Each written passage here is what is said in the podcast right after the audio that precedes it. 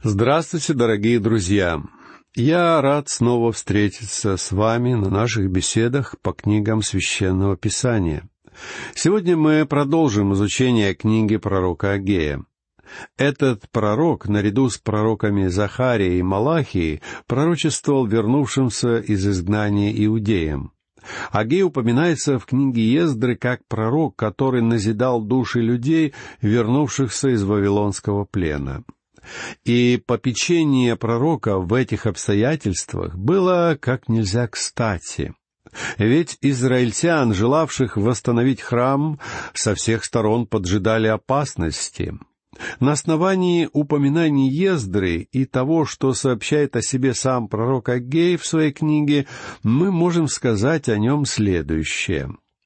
Во-первых, Агей славил Господа, забывая о себе. В этом отношении он занимал ту же позицию, что Иоанн Креститель, говоривший о пришедшем Мессии. «Ему должно расти, а мне умоляться». Во-вторых, Агей был посланником Бога, и в его книге часто повторяются слова «говорит Господь». В-третьих, Агей не только упрекал и наставлял народ, но и чудесным образом утешал и подбадривал его. А в-четвертых, он не только проповедовал, но также занимался и практическим служением. Книга Агея начинается со слов «Во второй год царя Дария, в шестой месяц, в первый день месяца». И это понятно, ведь после изгнания евреев из земли обетованной ни в Северном, ни в Южном царстве больше не было царей. При Агее уже начались так называемые времена язычников. Вот почему Агей соответствующим образом датирует свое пророчество. Основная тема книги Агея — это храм. Восстановление и возрождение храма очень волновали пророка. Он не только упрекал израильтян за медленное восстановление храма, но также утешал их, ободрял и помогал им. Агей постоянно упоминает о слове Господа как высшем авторитете. Он без всяких колебаний уничижает себя, чтобы возвысить имя Господа. Послание Агея имело практическое значение. Оно было ясным и понятным. У пророчества Агея есть много общего с посланием Иакова. Они оба уделяют много внимания повседневным жизненным проблемам. Как Аггей, так и Иаков утверждают, что все наши поступки имеют духовное содержание, а безделье — это совершенно явный и несомненный грех. Они оба говорят о жизни. И на основании слов пророка Агея и апостола Иакова мы убеждаемся в том, что жизнь человека измеряется его делами. Ключевое место книги Агея — это восьмой стих первой главы, где сказано «Взойдите на гору и носите дерева и стройте храм, и я буду благоволить к нему и прославлюсь», — говорит Господь. Кроме того, для понимания книги Агея важен и четырнадцатый стих первой главы, где сказано «И возбудил Господь дух Зарававеля, сына Салафиилева, правителя Иудеи, и дух Иисуса, сына Иосидекова, великого Иерея, и дух всего остатка народа, и они пришли и стали производить работы в доме Господа Саваофа, Бога своего». Содержание книги Агея охватывает по календарю промежуток в три месяца и четырнадцать дней. Книга содержит пять посланий, каждое из которых относится к конкретной дате. И календарь в ней очень важен, потому что он помогает правильно понять значение всей книги. Агей пророчествовал для остатка иудеев, вернувшихся в Иерусалим после семидесяти лет Вавилонского плена — Изучая его пророчество, мы поймем, как важно рассматривать пророческие книги одновременно с историческими. А кроме того, мы увидим, каким образом небольшая группа всего из шести книг Библии составляет единое целое. В эту группу входят книги Ездры, Неемии и Исфирь, составляющие историческое повествование. и книги Агея, Захарии и Малахии, составляющие пророческую часть. Вероятно, сюда можно также отнести книгу Даниила, которую следует изучать первой.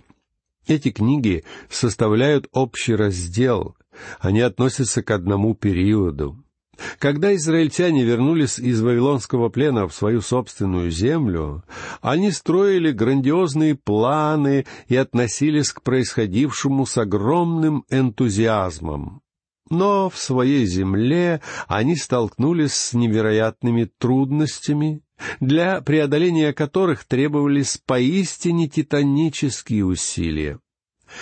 Первоначальный эмоциональный подъем быстро прошел, и те, кто начал восстановление храма, постепенно разочаровались.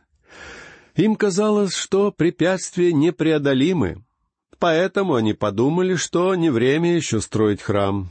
Иначе говоря, они утешили себя вымышленными доводами и решили заботиться только лишь о собственном благополучии.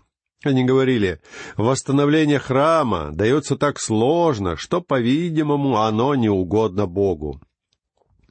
Вернувшиеся на родину израильтяне заложили основание храма, но противодействие самарян было таким ожесточенным, что они прекратили строительство и оправдывали себя, говоря, еще не пришло время. А сейчас я хочу напомнить вам, в чем же состояло первое послание Гея, полученное 1 сентября 520 года. Послушайте стихи третий и четвертый из первой главы. «И было слово Господне через Агея пророка. А вам самим время жить в домах ваших украшенных, тогда как дом сей в запустении». Израильтяне говорили, что не время строить Господу дом, но в то же время они строили себе дома. Для этого, как они считали, время пришло. И Господь даже указывает, что они строили украшенные дома. Это были прекрасно спланированные, роскошные дома. Пятнадцать лет они строили себе украшенные дома, а дом Господа все это время стоял заброшенный. Разве просто было этим людям, жившим во времена Агея, строить для себя украшенные уютные дома? Нет сомнений, что они тоже сталкивались с трудностями. Но при строительстве дома для Господа они не были готовы преодолевать те же самые трудности, и они выходили из положения с помощью неуклюжего оправдания. Господу не угодно, чтобы мы восстанавливали храм сейчас. Я могу честно вам признаться, что я просто устал слушать оправдания людей, которые не желают что-либо сделать для Бога. Откуда этим людям знать, что угодно Господу, а что нет? Ведь существует множество вещей, которых трудно достичь. Но значит ли это, что все они не угодны Господу? Конечно, нет. Друзья мои, Давайте избавляться от неверных представлений о воле Господа. Иногда исполнить Его волю достаточно сложно. Достаточно прочитать в Библии хотя бы несколько историй об избранных служителях Божьих, чтобы понять. Исполнение Божьей воли не всегда проходит гладко. Интересно, что бы сказал Авраам современным людям, которые говорят на дело, связанное с такими трудностями, нет воли Божьей. Авраам жил в Уре Халдейском, очень цивилизованном, процветающем, даже роскошном для того времени городе. Дела его процветали, но однажды Бог сказал Аврааму, «Я хочу, чтобы ты покинул Ур». Аврааму суждено было стать отцом израильтян. Однако он вполне мог сказать себе, «Я, наверное, не понял Господа. Он не мог попросить меня покинуть это место. Здесь так славно и легко живется. Не может быть, чтобы мой отъезд отсюда был угоден Господу». Сегодня тысячи миссионеров откликаются на призыв Бога и идут на великие жертвы ради благовестия. Зачем? Они просто верят, что есть Божья воля на то, чтобы они стали миссионерами. Интересно, сколько людей, сидящих сейчас дома, должны были бы стать миссионерами? Интересно, сколько членов церкви должны были бы сегодня противостоять трудностям, участвовать в духовной борьбе и возвещать Слово Божье своей жизнью? а они только и делают, что заседают, решая бюрократические вопросы, не требующие от них никаких жертв. Я всегда чувствую себя очень неуютно, когда попадаю в города типа Мехико, где повсюду богато украшенные соборы, а вокруг этих соборов сплошная нищета. Конечно, легче всего показать на это пальцем и сказать «такое положение дел неправильно». Я согласен, это неправильно. Но не ремонтировать церкви тоже неправильно. Церковь должна выглядеть прилично, чтобы не отталкивать грешников внешним видом. А когда здание церкви находится в ужасном состоянии, ее члены обычно объясняют это тем, что жертвуют все средства на работу миссии. Диакон одной из таких церквей объяснил мне, что у них на полу нет ковра и нет новых скамей, потому что все их деньги идут миссионерам. Но когда тот же самый диакон пригласил меня к себе домой, он оказал мне поистине царский прием. Его гостиная была прекраснее всего того, что я когда-либо видел. И я сказал бы, что в те давние дни убранство его дома стоило более сотни тысяч долларов. Сегодня такое стоило бы гораздо больше.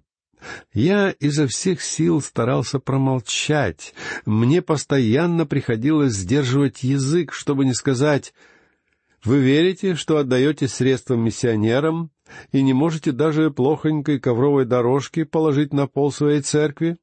Но вы посмотрите на свой дом. Вам следовало бы жить в меньшей роскоши и отдавать побольше денег миссиям и своей церкви.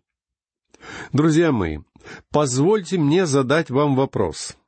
Сколько вы тратите на себя и сколько вы тратите для Бога? Это очень актуальный для нас вопрос, не так ли? Я хотел бы привести еще один пример на эту тему. Однажды я ужинал со своим другом, замечательным юристом-христианином. Ужин был довольно дорогим, и он оставил для официантки щедрые чаевые. Вечером того же дня мы пошли в церковь послушать одного проповедника — мы выслушали хорошую проповедь, а когда проносили тарелку для пожертвований, мой друг положил туда один доллар, что было гораздо меньше, чем чаевые, оставленные официантке. И тогда я подумал, как мало внимания обращает этот человек на Бога. И такое поведение довольно типично для нашего времени. Израильтяне говорили, сейчас не время восстанавливать дом Господа. А Бог отвечал им, тогда почему вы строите дома себе и дома украшенные? В церкви сегодня очень много лицемерия, и бывает просто отвратительно слышать, как люди хвалятся тем, что они сделали для Бога, в то время как для себя они делают в тысячу раз больше. — я уже говорил вам, что читать книгу пророка Агея не всегда приятно. Агей никогда не был популярен, я уверен в этом. Ведь его слова звучали как сигнал тревоги, они взывали к совести. А люди обычно не любят сигналы тревоги. И хотя проблема, поставленная Агеем, актуальна для современного общества, этот пророк никогда не станет пользоваться популярностью и любовью своего народа. Нам не нравится, когда нас будет от спокойного сна. А тот, кто делает это, воспринимается как смутьяный преступник. Его хочется наказать, а не наградить. Сегодня даже будильники делают с приятным звоном, хотя это по-прежнему будильники. Наша цивилизация сегодня вроде бы процветает, и мы не хотим, чтобы нас тревожили подобными пустяками. Горе тому, кто нас разбудит, обеспокоит, подаст сигнал тревоги, засвистит в свисток или заставит звучать сирену. Если бы к нам наведался апостол Павел, его арестовали бы тут же, как нарушителя спокойствия.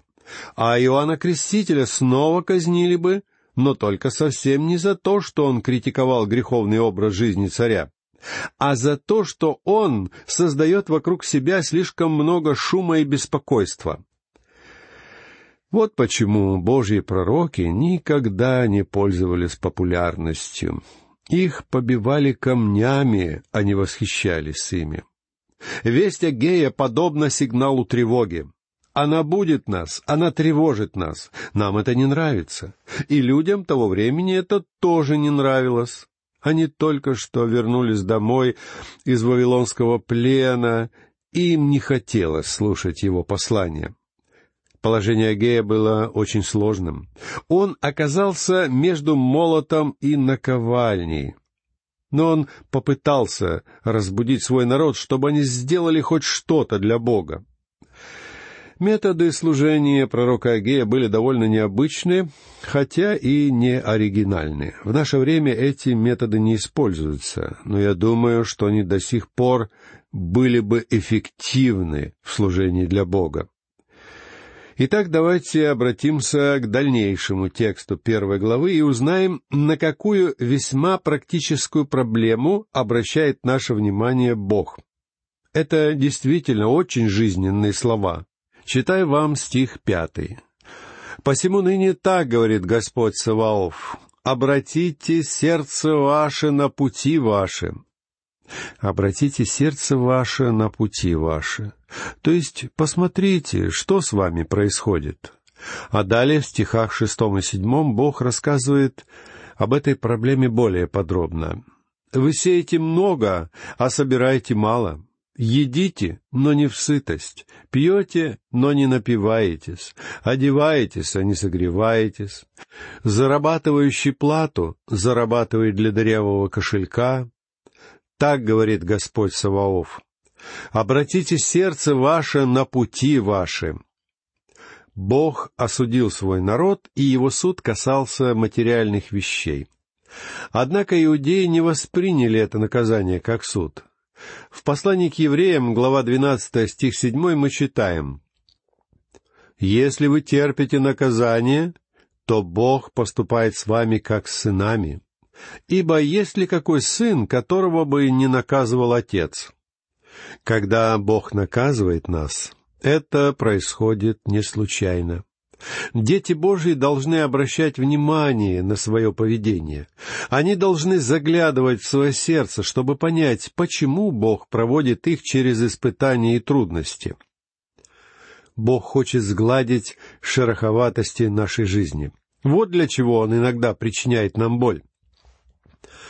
У народа Израиля в то время случился неурожай, они голодали, им не хватало денег на покупку одежды, и у них не было сбережений. Но они никогда не объясняли эти бедствия своим неповиновением. Они пытались найти другие объяснения. А как ведут себя сегодня дети Божьи? «Да, мне просто не повезло», — говорят они, когда проходят через период неудач. Однако для детей Божьих не существует такого понятия, как везение или невезение. Все наши трудности не случайны. Бог ничему не позволит произойти с вами без определенной причины. Бог пытается произвести нечто ценное в ваших сердцах и в вашей жизни. Вот почему Бог говорит «обратите сердце ваше на пути ваши» человеку всегда кажется, что он идет верным путем. В книге притчи, глава 14, стих 12, написано следующее. «Есть пути, которые кажутся человеку прямыми, но конец их — путь к смерти». А у Исаии, глава 53, стих 6 сказано, «Все мы блуждали, как овцы, совратились каждый на свою дорогу, в шестом же стихе первого псалма говорится так. Знает Господь путь праведных, а путь нечестивых погибнет. Обратите внимание, как много говорит Слово Божье о том, что пути человека противопоставлены путям Бога. Вот седьмой стих пятьдесят пятой главы Исаии. «Да оставит нечестивый путь свой, и беззаконник помыслы свои, и да обратится к Господу, и Он помилует его, и к Богу нашему, ибо Он много милостив». А в тринадцатой главе притчи, стих пятнадцатый, написано, что путь беззаконных жесток. И этот путь действительно жесток, друзья мои. А вот послушайте снова, у Исаии, глава 55, стих 9. «Но как небо выше земли, так пути мои выше путей ваших, и мысли мои выше мыслей ваших». И у Иеремии, глава 10, стих 23.